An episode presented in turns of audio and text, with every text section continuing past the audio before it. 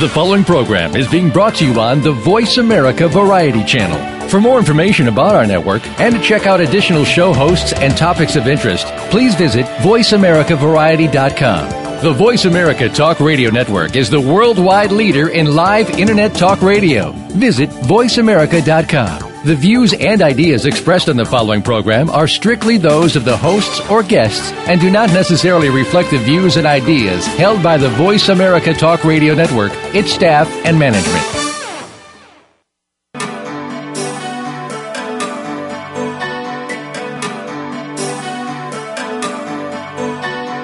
Welcome to Doctor Carol's Couch with your host, Doctor Carol Lieberman. All comments, views, and opinions are solely those of Doctor Lieberman, her guests, and callers. Now it's time to have a seat on Doctor Carol's Couch. Here's your host, Doctor Carol Lieberman. And welcome to today's edition of Doctor Carol's Couch. I'm your psychiatrist host, Doctor Carol Lieberman. Um, today, because I kind of think that one day a year isn't really enough to honor our veterans, and besides, um, yesterday was taken up with all kinds of Um, ceremonial kinds of things, I thought I would like to do a show today that took you behind the lines and um, to to uh, let two veterans um, tell their very personal stories. And I've called today's show Not Your Daddy's Military, because these two guests do not fit the stereotype of what we think of when we think of veterans. Um, and And they have, in fact, their stories show an incredible amount of courage. Not that all veterans in my book show up a lot more courage than I have, um, but um, but I think they, they each come from a different perspective that I think uh, makes their stories particularly unique and interesting. So um, they are Miyoko Hikiji, who is an enlisted, was an enlisted female soldier in the Iowa National Guard. She was deployed in Iraq, and she has a book called All I Could Be, My Story as a Woman Warrior in Iraq. And also, today we're going to be hearing from John Quinn. His, um, he hid his cerebral palsy for twenty years, and he wrote about it in his book called Someone Like Me, An Unlikely Story of Challenge and Triumph Over Cerebral Palsy. So welcome to the show, both of you. Pleasure to be here. Yeah, thank you very much. Um, I'll start off, before getting into your stories, although um, this may be a reflection of it, I'd like to know what each of you did yesterday for Veterans Day. Miyoko, why don't you start? Well, uh, Veterans Day is sort of a work day for me because of what it is that I do, but I enjoy my work very much. So yesterday I started Uh, with a live tweet chat about women veterans in the morning, um, an N P R interview on Tell Me More, and then uh, luncheon uh, keynote speech to a group of women and young girls. So talking about the expansive definition of what a veteran means today and how that includes people that we don't always think about, like people, like women. Uh, so that was my day. It was a, it was a full day, and it was a wonderful day. Wow. And uh, I'm sure you were an inspiration to a lot of those women. Oh, absolutely. Well, I mean, not just the women, the women at the luncheon, but, but all, all the media events that you did. I mean, and that is, has kind of become your passion. That's what you're, um, what you're devoted to these days. It, it really is, because I think when I was living my story during my nine years of service, it was something that I, you know, very quickly recognized was that I always seemed to be sort of the deviation and not the standard, but there was no such thing as a second-class veteran. You either served or you didn't, and if you did, you deserved an equal amount of recognition. And for the women who aren't out there with a voice and, and don't have a passion for speaking or for writing, they still deserve that too. And so I'm, you know, more than happy to, to represent them to make sure that they get uh, the respect and the celebration and the honor that they deserve. Mm-hmm. And Sean, what did you do yesterday on Veterans Day? Well, actually, my Veterans Day uh, celebration started last Friday when I was invited to a middle school uh, by a, a friend of mine who uh, is six, turning, getting ready to turn seven. My buddy Camden uh, invited me to his school, and they were having a Veterans Day celebration. So I got to put on my dress blues, and uh, along with about twenty-five other veterans, uh, be uh, recognized by the middle school, and uh, got sang to, and uh, We said the Pledge of Allegiance. It was a wonderful, wonderful time. I got to meet a lot of great, great youngsters. And uh, and yesterday I just you know, sat back in quiet reflection, thinking back on my time in the military and and, and, and accepting the thanks of, of a grateful nation. It's, it's just so wonderful to see. I think uh, uh, the outpouring of support that is coming, I think, more and more to the veterans is uh, as time goes by, and, they, and people really feel the, uh, you know, the, the sacrifice that veterans do make in defense of this great nation. Yes, um, I know, and there seems to be such a different attitude about that these days, which is really kind of worrying, and we'll talk about that later. You know, the the ever since um, um, it's not compulsory to join the military, there there seems to be this, um, you know, kind of lack of, a lot of the, I mean, not that it's, a lot of spirit or a lot of uh, dedication is missing. Um, but we'll talk about that at the end. I want to make sure we have time for your stories. Um, so, so Miyoko, let's start with you and your story. I, I mean, I must admit, as a woman, Um, although I'd like to think that I have done some very patriotic and that I continue to do some very patriotic things for this country, um, the idea of joining the military has not exactly been on the top of my list, um, primarily because I would be scared to death to to be on the front lines like you are or like you were. And, um, I mean, I, you know, I'll admit it. It's just not something that... that um, I mean, that that appeals to me, or that I would, when I grow up, I want to be a woman warrior. I'd like to know, first of all, how did you, I mean, I admire you for that, and I'd like to know how, how that came about. How did you decide, when I grow up, this is what I want to be? Sure. Uh, well, when I was eighteen years old, you know, I was really drawn in by the ad campaign, Be All You Can Be, and that's part of where my book title came from. I was sitting on the couch.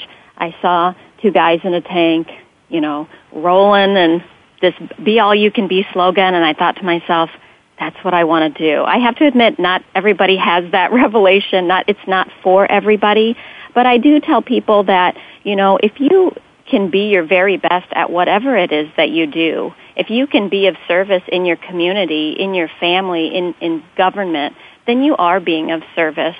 Not everyone is going to serve in the military, but that doesn't mean you can't take part in what makes this country great and free. So definitely it was, uh, you know, something very early on I recognized as I'm a pretty adventurous person, uh, I'm a risk taker, and when I saw this opportunity to do something, you know, I was I was ready to take that leap. I didn't know if I could really do it, but I knew I wasn't ever going to quit. And and that was something that, you know, saw me through through some pretty challenging times. And I and I do tell women when they say, you know, I don't know if I could do that, I do tell them you'd be surprised. You know, when you're tested and you're and you're tried and you're living in a military family or a close-knit family where people depend on you, it really challenges you to do things that you probably never thought were possible. It, it pushes your limits, and it, it certainly did mine, and it made me a better person for it. Yes, I would imagine that. Um, what did your parents... Now, you grew up in Iowa, right? That's correct. And what did your parents, when you told them that this is these were your plans, what did they say? Uh, my father had been in the Army, and so he had some familiarity about what I was going into. He was rather certain that the Army of nineteen ninety-five uh, wasn't the Army of nineteen fifty-six that he joined, and so he was a little concerned about what it would be like for a woman, but neither of my parents discouraged me from following my dream, and so they were extremely supportive of me. And, you know, that made a big difference for me. And so you started out by being in the Iowa National Guard, is that right? I started out doing a three-year tour of active duty. And then I joined the National Guard for six additional years. I see, huh. And so what was that like? What was it like in boot camp? What was it like when you started? Well, my first unit that I got to... Uh, had just converted itself from an all-male unit to uh, opening up four or five job slots to women. So I was at the very beginning of where uh, combat units were letting women into jobs that were considered non-combatant. So the supply clerk, an administrative clerk, uh, a mechanic, they were allowed to be women. The, all of the other jobs were, were men. So it was a very fast culture change for me to go from high school to one hundred twenty-five men and, and just a handful of women. But it did really prepare me more, I think, for what I encountered in Iraq than probably my service in the National Guard, where I was basically a citizen soldier. So that was good. That was good training for me for when I really got to the big show. So, okay, so what was it like being, you know, five or six women with one hundred twenty or so men? It, it was extremely difficult. I mean, I, I, I'll be honest, it was it was very challenging. I don't think that they were very welcoming. They were very leery of our ability physically, mentally, to be able to handle the job. And I and I think in many cases they did everything they could to sort of discourage us and push us out. And so I, I worked really hard to, to make, you know, check all those boxes, pass all of the tests, the physical tests, the tacti- tactical, the technical, so that I could I could stand where I was standing in the ranks with them. And I think in, in doing that, I earned a lot of their respect, and I and I proved a lot of them wrong. Yeah, I would imagine, especially being at the beginning. I mean, there was a lot of, there was and still is, right, a lot of resistance to having women, um, particularly closer to the front. Absolutely, and I think when, you know, now that we've had almost three hundred thousand women deployed to the wow. Middle East in the last twelve years, you know, that's how military commanders came together this spring to rescind the combat exclusion, because they saw time and time again whether the whether we were in combat slots or whether the combat was listed as incidental or not, when we were tried and tested, women were were really passing in flying colors. They were doing their job. They were standing toe-to-toe with the men, and the, the commanders couldn't deny that. And so I think that was a big part of that change in the spring, to start letting, opening up the positions to women. Well, um, what about, I would imagine, of course, that there would be uh, a lot of sexual tension with those kinds of, well, it was for a number of things. One, when when the odds are, you know, when there are so many more men than women, but also in the sort of passionate setting, you know, um, life and death setting of of a combat zone, that there would be a lot of sexual tension. What did you find with that? Oh, I think that's I think that's true, and I think with, you know, good training and good leadership, that that's something that can be worked out, just like any of the other problems that can come up. I mean, war is a chaotic environment. Nothing goes according to plan, and in the scheme of things, that's one of the smaller issues to deal with when you're talking about, you know, ambushes or insurgency. So that that was something that was certainly going on in the background. And, it, you know, it's not always a negative thing. You know, I had a longtime boyfriend in Iraq that I wrote about in my book, and that was actually positive. I was single at the time, so was he, and it was a relationship that was, you know, positive. And, you know, young people who are single have relationships. It's, it's not always a bad thing. So I think there is a lot of attention now on the sexual assault crisis in the military, and there should be, because it's a problem. But I think when we pay attention to that, we sometimes forget that there are sometimes dual military couples and happily, safely, you know, dating couples that are doing very well, and good relationships are just good, period. Mm-hmm. And they're not a detriment to the mission. Mm-hmm. And did that, um, did that, it sounds like that relationship ended when you got out of the military? It did. to, to my surprise, it did. Uh, it just didn't work outside of the environment that we were in. Hmm. I don't think that was anything that either of us expected or knew, because it formed while we were there. But when we got home, uh, we lived a few hours apart, and yeah, it just didn't work. Huh. Well, we do need to take a break. Um, my guests... Uh, we're talking today about Not Your Daddy's Military with my special guests, Miyoko Hikiji and John Quinn. We'll be hearing um, about his story as well when we come back. You're listening to Doctor Carol's Couch, and I'm your psychiatrist host, Doctor Carol Lieberman.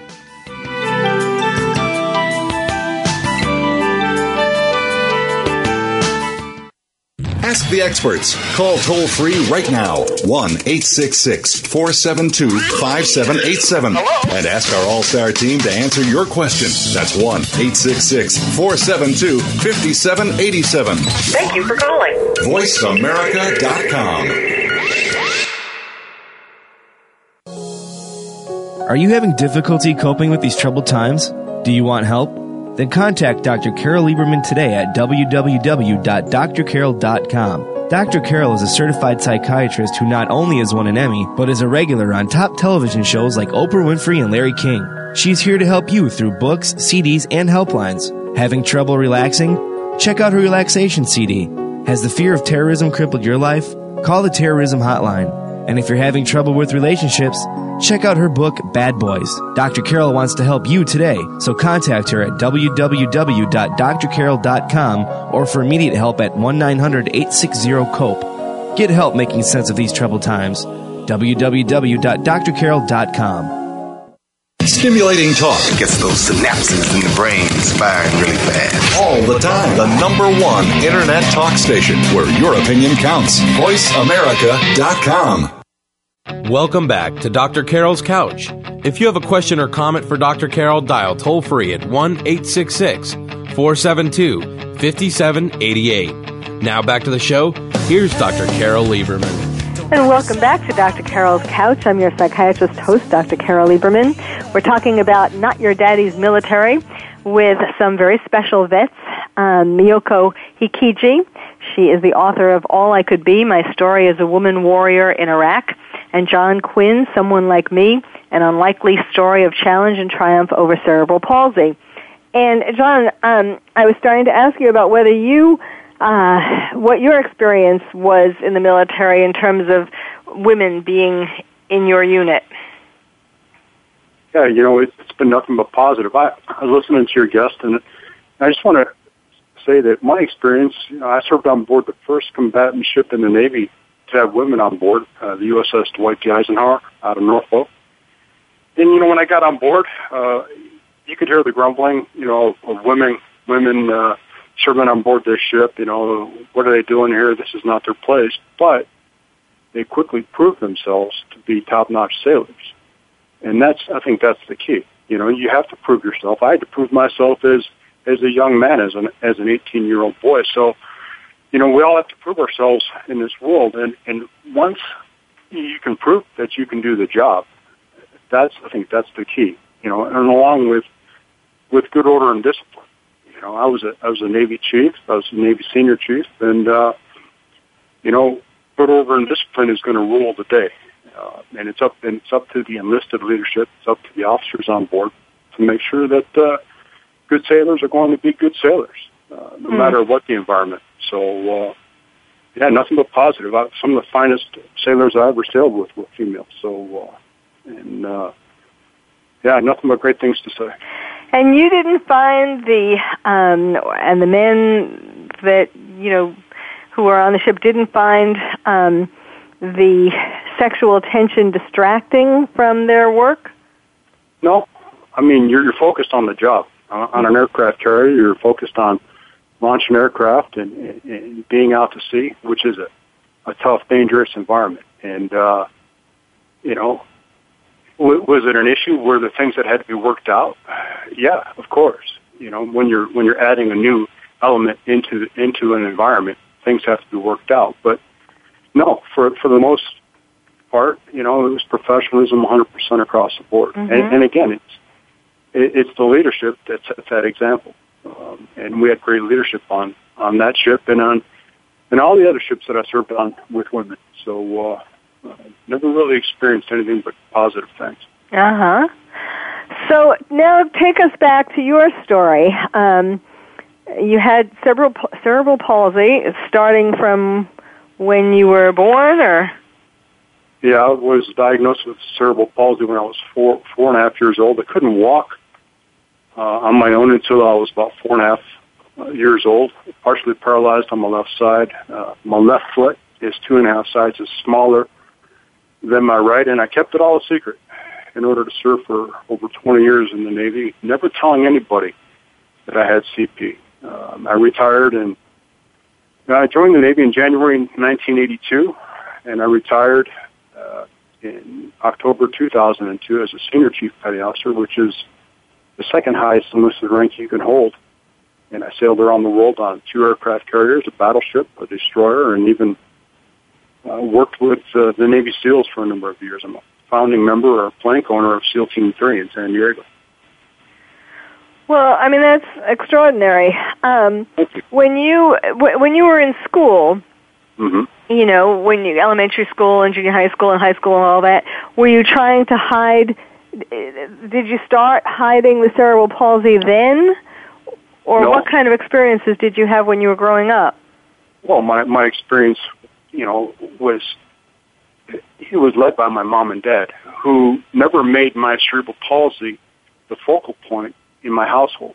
You know, it wasn't, oh my gosh, you have cerebral palsy.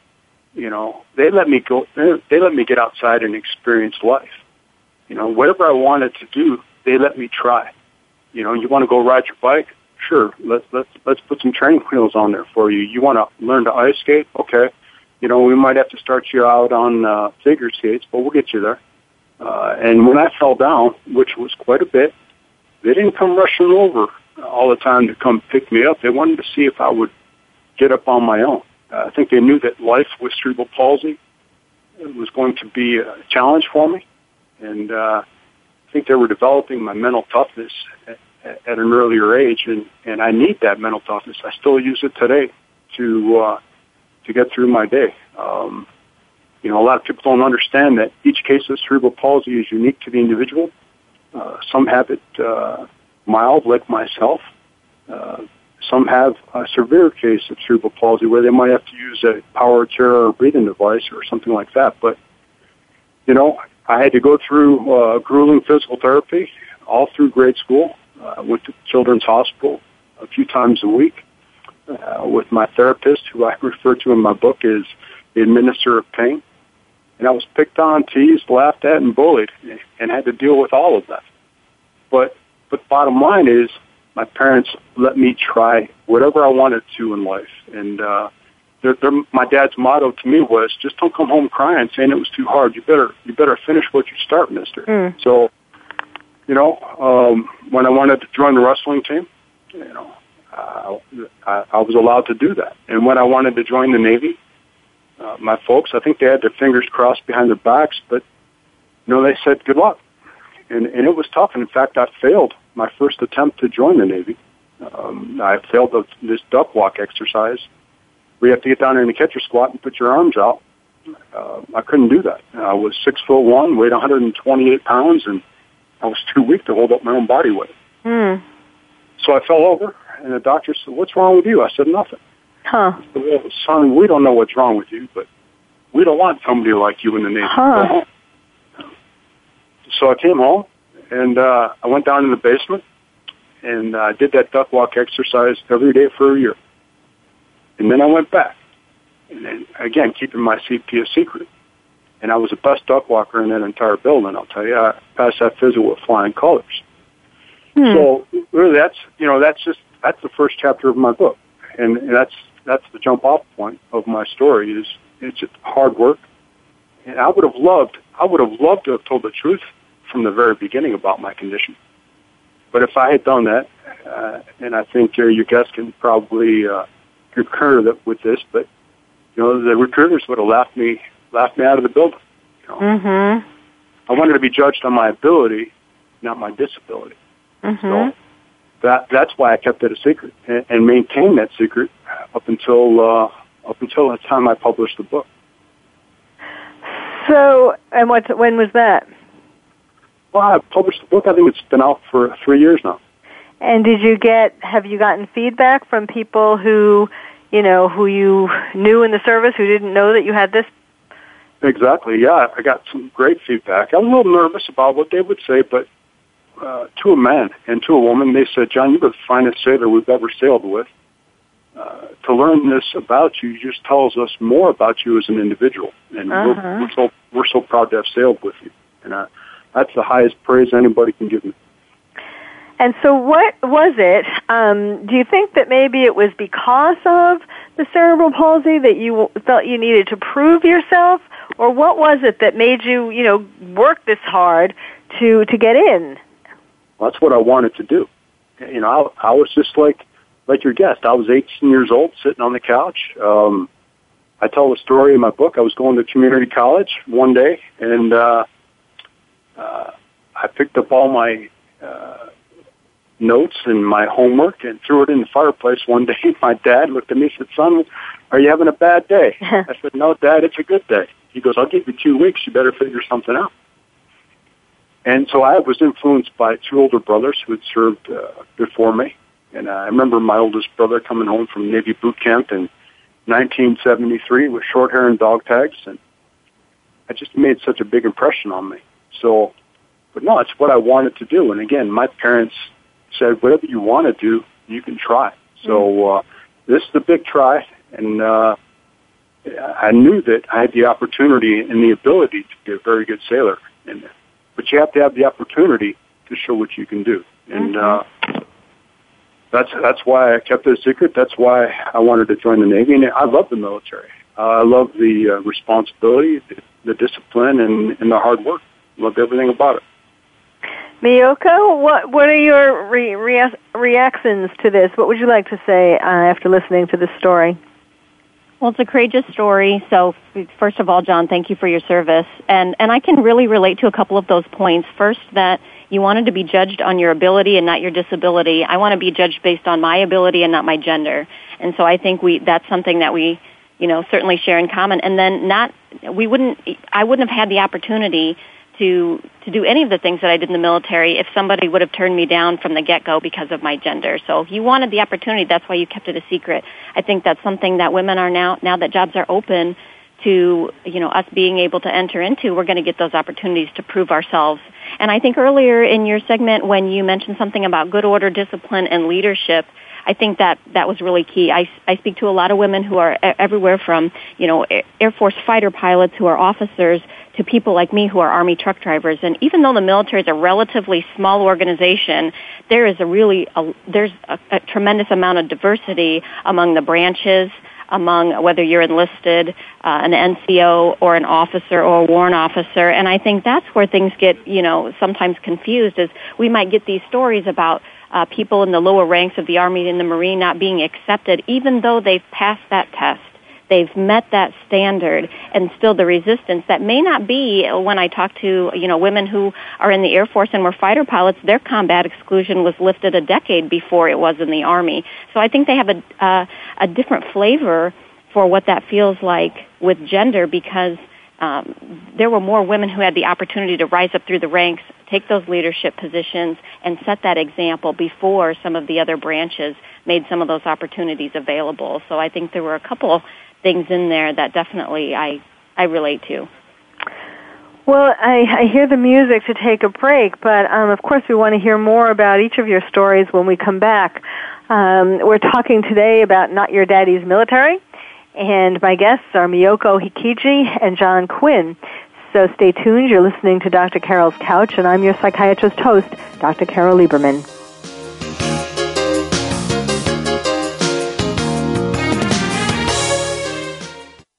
Ask the experts. Call toll-free right now, one eight six six, four seven two, five seven eight seven. Hello? And ask our all-star team to answer your question. That's one eight six six, four seven two, five seven eight seven. Thank you for calling. voice america dot com. Are you having difficulty coping with these troubled times? Do you want help? Then contact Doctor Carol Lieberman today at w w w dot d r carol dot com. Doctor Carol is a certified psychiatrist who not only has won an Emmy, but is a regular on top television shows like Oprah Winfrey and Larry King. She's here to help you through books, C Ds, and helplines. Having trouble relaxing? Check out her relaxation C D. Has the fear of terrorism crippled your life? Call the terrorism hotline. And if you're having trouble with relationships, check out her book, Bad Boys. Doctor Carol wants to help you today, so contact her at w w w dot d r carol dot com or for immediate help at one nine hundred, eight six zero, C O P E. Get help making sense of these troubled times. w w w dot d r carol dot com. Tune into Around the World in a Glass, presented by Sportsman's. We're a show all about wine, spirits, and other beverages. Your host, Kimber Stonehouse, is a professional expert and wine enthusiast. Each week, we'll focus on a different region of the world, discuss wines and other beverages, talk about some of the top restaurants in the region, and what to pair with which wine. Just listening could make you almost an expert. Around the World in a Glass is heard live every Wednesday at noon Pacific Time, three p.m. Eastern Time on the Voice America Variety Channel. Streaming live. The leader in Internet talk radio. voice america dot com. Welcome back to Doctor Carol's Couch. If you have a question or comment for Doctor Carol, dial toll free at one eight six six, four seven two, five seven eight eight. Now back to the show. Here's Doctor Carol Lieberman. And welcome back to Doctor Carol's Couch. I'm your psychiatrist host, Doctor Carol Lieberman, talking with you today about Not Your Daddy's Military with my guest, Miyoko Hikiji. She is the author of All I Could Be, My Story as a Woman Warrior in Iraq, and John Quinn, Someone Like Me, An Unlikely Story of Challenge and Triumph Over Cerebral Palsy. And obviously, as you've been hearing, um, they have very special and very courageous stories. And um you know, I, I see, I mean, I guess we can talk, I, I see, um, it's sort of disheartening. I, I, I don't know, what do each of you think about the fact that there's no more draft? Miyoko? Well, I do think that there is a different, uh, that different decisions are made in the country when a larger percentage of the population shares the burden. So with only about one percent serving in a military uniform today, that's a big job for the one percent huh. to educate the ninety-nine percent on what it is that goes on in the day-to-day life, the sacrifice. And, and I really do see that, at least in the last twelve years of war, asking, you know, one soldier maybe in that time to deploy five, six, nine times is really probably more than what we can ask our military members to do. It's, it's greater of a sacrifice. If we're going to get to that point, I think we really do need to ask the rest of the nation to step up and be a part of that if that's something that, as a country, we decide we need to be involved in. Yes, um, one percent. That, and yes, of course, it is really, uh, it gets to be a, a more and more um, tremendous burden sending the same people back so many times. I mean, psychologically, of course, as well as um, the physical risks. Um, John, what do you think? Should there be a draft? Well, I don't think so. Um, you know, I, it it would be difficult to lead people who were drafted in the military. Um, well, I think it's very difficult to, you know, to supervise and, and to motivate somebody who, who, who would be drafted. So, you know, um, I don't know, but I do understand the benefit that military life would give would give someone. Um, and I know that uh, I think the nation would benefit as a whole, and I know that uh, you know the operational tempo and the number of number of deployments that our troops have made is being stretched to the to the breaking point. So it's it's a it's a catch twenty-two. I think uh, be careful what you ask for. So I think because you just might get it, but uh, I don't know. I think it will be tough. Uh. Well, you know, I mean, of course, nobody wants war, and so this is kind of, it's a very, um, it's a very difficult topic to talk about because it's not like, I mean, you know, it's not like we, um, I mean, it would be nice if no country needed a military, you know, um, and we were all peaceful and, and all of that, but that isn't looking like it's going to be happening anytime soon. And I, I just think there was a there's a different um, mentality, a different attitude um, w- that people have, men and women, um, when they have served in the service. There's a kind of there's a greater sense, and I think you know with each generation, like um, I mean, you know, primarily it goes back further with men. So I'm not being sexist, but I mean when you compare men today. Um, Who, to the men who did serve in generations past, there is not that same level of maturity, um, bravery, um, responsibility. You know, I, I probably I'm going to get flack for saying all of this, but that certainly has been my experience. And yes, it's, you know, so what are you saying? We should all go to war and then you'll come back and be brave? I mean, you know, well, if, if necessary, I mean, since there still are wars, um, But I, I really, I really have noticed that, and it's, it's you know now instead, I mean there's just kind of a less, less of a sense of, of purpose of what their takes. I mean I'm not talking about everybody, but in a very general sense, um, there isn't that same, that same um, as I said, maturity, sense of responsibility, um, a, re- a recognition that you know. the, the things in life that, that a lot of people complain about today are relatively minor compared to what, what you experience when you've been off to a combat zone. Um, what do you think about that, Miyoko? Uh, I agree with that. Uh, I think military service changes you because uh, it demands so much of you. And when you have the opportunity to be deployed or even just to train in other countries, you see the way that other people live, and you very quickly recognize that the liberties and the luxuries that you live, you know, within every single day are not what most of the rest of the world experiences. This is the freest nation in the world, and it takes a tremendous sacrifice to keep that up, and that's exactly what that one percent does, either in peacetime or in wartime.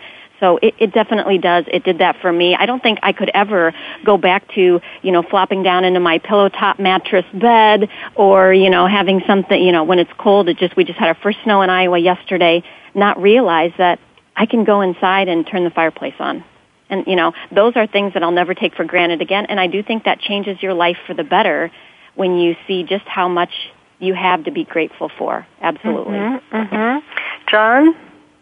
Well, I agree one hundred percent. You know, as somebody who's been on six deployments and, and traveled around the world, once you step outside this great country and see how, how other nations live, and, you know, that, the greatest feeling that, that, that you can have is coming back to the United States of America and seeing and seeing uh, the flag fly and know that you're home. Um, I think the level of responsibility that's given to uh, to an eighteen-year-old on board a ship or in an Army squadron is, is tremendous. And uh, you know, I think the youth of today, you know, it, things things today, you know, they go on cycles. Uh, you know, this country's been at war for ten years now, and I think. Uh, I think the nation is tired of war, but again, nobody hates war more than the person who has to fight it. You know, um, so you know it, it, it's tough. I, again, that goes back to the draft question. You know, would the draft be helpful to, to the youth of today?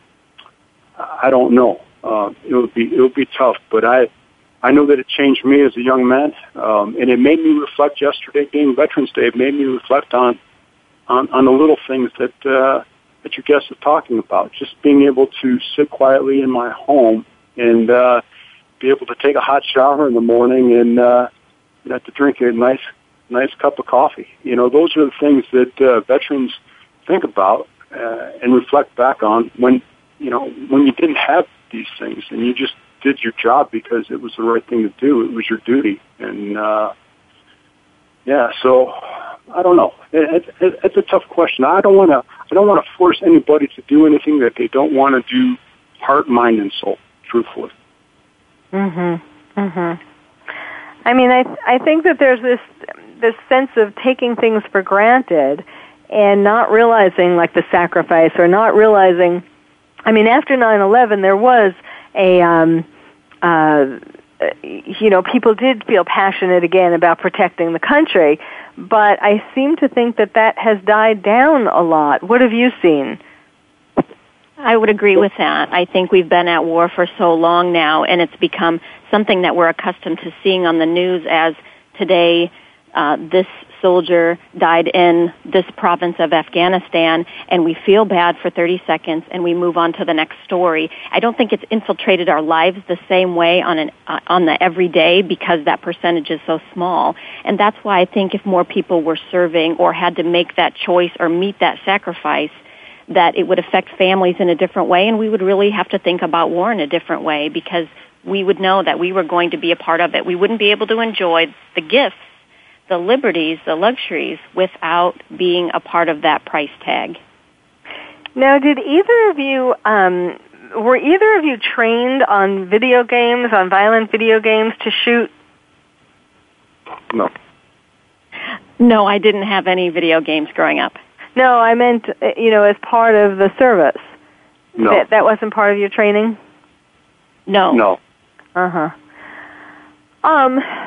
Do you sometimes get, you know, do you, other than on Veterans Day, do you sometimes get frustrated, feel, you know, feeling that people um, don't appreciate the sacrifices that you made or aren't um, aren't um, passionate enough about the country to want to protect it or to join the service, or do you get frustrated with that? Well, you know, I you know I answer that question when it, when it's posed to me. I say, look, right now there are people around this world that are standing to watch right now for your freedom. Hmm. You know, here it is uh, in, in Tucson, Arizona. It's, it's it's almost quarter to three, and there's somebody on a ship standing to watch for me. Hmm. And I never, I, you know, and people think they take it for granted. But it's okay to take your freedom for granted because there's other people out there that are on the tip of the spear, you know, uh, wearing the uniform so that we can go about our day and, and, and enjoy the freedoms that we have. But does it get frustrating? Yeah, sometimes, you know, but that's, it comes with the territory. I agree with that. It's, it's a little bit frustrating, but I, I don't take it I don't take it too personally because uh, it's not, the military service isn't for everybody. one hundred percent of the population isn't going to be able to make that sacrifice. There are lots of things that people can do to show their gratitude and their thankfulness for living in a free nation. Uh, but certainly sometimes I think for women veterans it's very easy to get overlooked more often than for, for male veterans because, you know, we don't look the part and we don't have a, a very good representation in the media as far as what we've been doing in the last decade. So I do, I do Uh, feel like there is a little bit that that can be taken for granted, that some of those people who are standing watch are women. Mm-hmm, yes. Do you think that some of the, um, you were referring before to uh, the news of like all the sexual um, harassment suits and so on, or rape suits, uh, do, do you think, um, what do you think that that has done to the to the image of women in the military?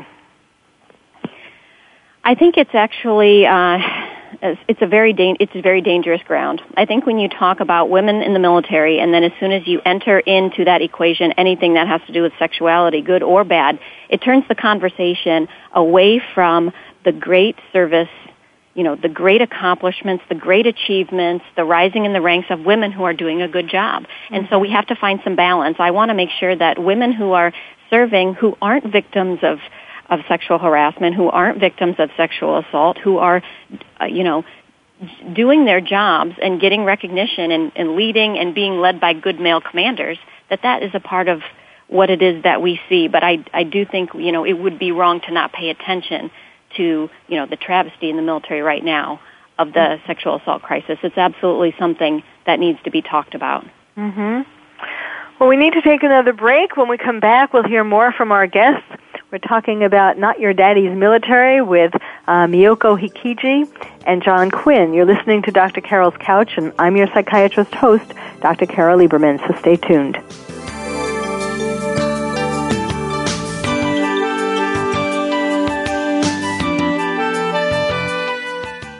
Talk, talk, talk. That's all we do is talk. Yeah! If you'd like to talk, call us toll-free right now at one eight six six four seven two five seven eight seven. one eight six six four seven two five seven eight seven. That's it. That's it. voice america dot com. Are you having difficulty coping with these troubled times? Do you want help? Then contact Doctor Carol Lieberman today at w w w dot d r carol dot com. Doctor Carol is a certified psychiatrist who not only has won an Emmy, but is a regular on top television shows like Oprah Winfrey and Larry King. She's here to help you through books, C Ds, and helplines. Having trouble relaxing? Check out her relaxation C D. Has the fear of terrorism crippled your life? Call the terrorism hotline. And if you're having trouble with relationships, check out her book, Bad Boys. Doctor Carol wants to help you today, so contact her at w w w dot d r carol dot com or for immediate help at one nine hundred eight six zero COPE. Get help making sense of these troubled times. w w w dot d r carol dot com. The Internet's number one talk station. Number one talk station. voice america dot com. Welcome back to Doctor Carol's Couch.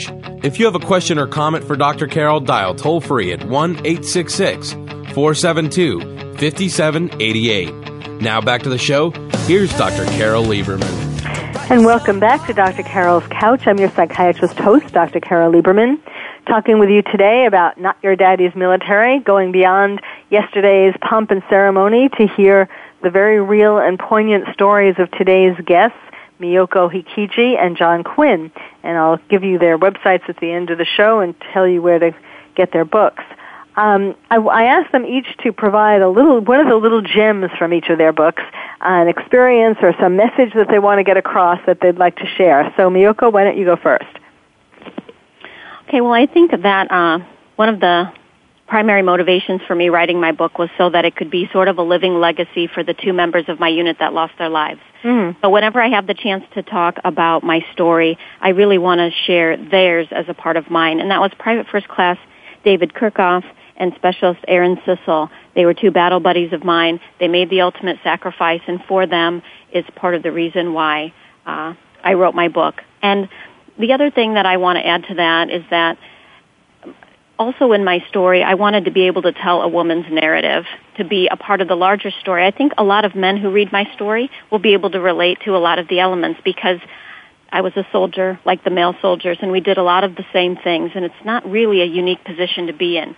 There were some unique uh, aspects of my service, but overall, it's a soldier's tale. And so I think just in adding to the story of what it's like to serve in the military in America, that was something that I wanted to share uh, for the two people that made that sacrifice and for my unit and for the one hundred fifty-some people that I served alongside that did, you know, an unbelievable job for four hundred three days next to me. Hmm. Wow. And yes, of course, you get so, uh, it's such an intense relationship. Um, you know, being that close and everybody depending upon everybody else for their lives and so on, that when they, when uh, people die from that same unit, it, it is, it, I think it's hard for for people who didn't experience that to totally understand the, the magnitude of that, you know, of the closeness of the relationship. But, but yes, um, you know, it's understandable that you would want to uh, memorialize them. Um, John, what about you? You know, my book, Someone Like Me, it's it's not a military book, and, and it's not just for people with disabilities. Uh, it, it's, it's a book for anybody who wants to read a good book, but it's really a, a story of inclusion. Inclusion being the opportunity to succeed.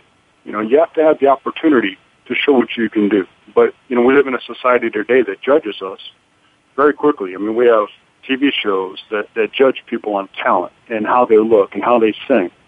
You know, when people today Uh, see somebody in a wheelchair or a power chair, or maybe they're standing different and they're running different, they're looking different, they're walking different, they automatically think, well, that person cannot do the job.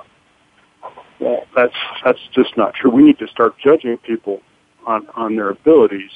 And as long as somebody can hit the standard that society wants them to hit, whether it's in the military or business, then they should be allowed the opportunity to show what they can do. You know, give them the opportunity to try. Again, we don't do that. But through my story, I show that, yeah, I had to keep my C P a secret, but I stood every watch, I fought every fire, and I did everything that every sailor did, achieving the rank of Senior Chief Petty Officer. And I've shown what can be done if somebody's given the opportunity to, to, to try. So you know, if you're listening to this, everybody's got ability. Everybody's got something to offer this world. Everybody's got worth. I don't care what anybody says. I don't care what they say. You know, you just have to, you have to find your ability. You know, everybody's got something deep down inside them that they want to do. We, as a society, we need to nurture that and give people more opportunities to show what they can do, whether it's women in combat, which I agree with one hundred percent, or people with mild disabilities serving in, in, in our, in our nation or in our government, uh, or in business. You know, there, there's a reason that the, the disability employment rate in this country is about twenty-one, twenty-two percent, you know, because people don't think that people with disabilities can do the job. Nothing can be further from the truth.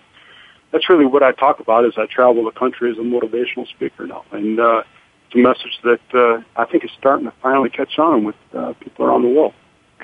Did, were there times um, when you were serving when, um, let's say, you were in a lot of pain or and and you you thought to yourself, um, either either you were afraid that someone was going to catch on that there was something uh, only, that you weren't. Only only only every day. Huh. You know, uh, I had to be very self-aware. I had to be you know, cerebral palsy, I had to put thought behind movement. Every time I wanted to move my body, still to this day, I have to put thought behind movement. So I had to present myself and, and tell myself there's a constant running dialogue in my mind. Stand up straight. If you want to walk, pick up your foot, set it down, set it down. Okay. You know, nobody should ever have to keep a secret in order to live a life that they want for themselves. You know, it's okay to tell the truth. But with that, you know, let's let's let's let's bring the truth forward, and, and let's focus on the ability of people instead of the disability, because we we dismiss people when we hear the word cerebral palsy. Even today, when people find out I have cerebral palsy, you know, they automatically think, "Oh my gosh, you know, I'm so sorry for you. You can't, mm-hmm. you know, we can't hire you." Mm-hmm. Like, what? Really? Just you don't know what I can do. Give me a chance. But mm-hmm. we don't do that. Mm. You know, John, I think you brought up a really important point, and that's there is a part of strength in any job or anything that you do in life that's invisible, and that's heart strength. And I think that's something that we see in the military. We have so many ways that are visible that we can test a person. Are your biceps strong enough? Are your chest muscles strong enough? Can you carry this? Can you do that? But when it comes time to do their mission, you might find a really large guy who won't get in a truck and go out the wire to go do a mission. That's because his heart strength could never be tested. And you might find a woman who had to work so hard to get to that place that she'll be the first one to volunteer. Mm-hmm. And that's something that the military is still trying to figure out how to do. And that's something that you've pointed out uh, with with having cerebral palsy, is that that's something that they couldn't test your determination in your heart if they didn't give you the chance. Mm-hmm. And, and, and, med- and medical doctors do the same thing with patients. They say, okay, well, here's the three-month projection for your child. Here's what your child will be able to do. We need to change that conversation and say, look, your child has this condition, but with hard work and determination, here is what here is what's mm-hmm. possible. We need to raise that level of standard up to to allow, to give some hope to people to say, look, yes, you have this, but we expect great things from you. That's the lesson that my mom and dad Uh, mm-hmm. gave me, and that's the lesson that I that I preach today as I travel the country. Well, now I want to make sure, and, and both of you are are uh, an incredible uh, lesson in heart strength and, and overcoming. I mean, you know, when you when you think of like the stereotypical um, military person, uh, veteran, uh, well, let's not say veteran, let's say t- of today. When you think when you think about um, people joining the military who didn't have things that they had to overcome, in the sense whether it's cerebral palsy or gender, um, and and they still don't don't do it for often not very good reasons. And you two had to fight hard to get into it and to be able to serve your country, and did so for years uh, beyond what would have been the normal ter- term of service. And so it's you, you're both incredible inspirations. And I want to make sure that we have time to give out your websites and the names of the books again. Um, Miyoko Hikiji, her website is all I could be dot com, because her book is All I Could Be, My Story as a Woman Warrior in Iraq. And John Quinn, his website is John W Quinn, Q U I N N, dot com. And his book is called Someone Like Me, An Unlikely Story of Challenge and Triumph Over Cerebral Palsy. You know, I think both of your stories should be required reading in high schools. Um, not to force anyone, to draft anyone, except maybe uh, uh, psychologically through persuasion. But, but, um, but I mean, at this time, again, not to say that I'm against the draft, really. Um, but I think that those, to inspire people, as you were both saying, to inspire people to join and to protect our country would be far better than having to reinstitute the draft. But um, but I think people need to see, you know, people, high school students who, many of whom are lost. I mean, the kinds of things that are going on in high schools today are so unfortunate. People dropping out of high schools, which are even, that's even more unfortunate, uh, dropping out and not really having a life of purpose. Um, you know, if I think if they read your stories and, and understood your heart strength and, and could be inspired to to find some of their own, that um, this country and this world would be a better place. So thank you both for sharing. Again, that's Miyoko Hikiji, All I Could Be, My Story as a Woman Warrior in Iraq, and John Quinn, Someone Like Me, An Unlikely Story of Challenge and Triumph Over Cerebral Palsy. So thank you both for being here and for your service and for continuing to do the inspirational work that you do. And thank you all for listening. You've been listening to Doctor Carol's Couch, and I'm your psychiatrist host, Doctor Carol Lieberman. Thank you for joining us on Doctor Carol's Couch. Join us next week at one p.m. Pacific Time for another installment of Doctor Carol's Couch. We'll save you a seat. Thanks again for listening to the preceding program, brought to you on the Voice America Variety Channel. For more information about our network and to check out additional show hosts and topics of interest, please visit voice america variety dot com. The Voice America Talk Radio Network is the worldwide leader in live Internet talk radio. Visit voice america dot com. The views and ideas expressed on the preceding program are strictly those of the hosts or guests and do not necessarily reflect the views and ideas held by Voice America Talk Radio Network, its staff, and management.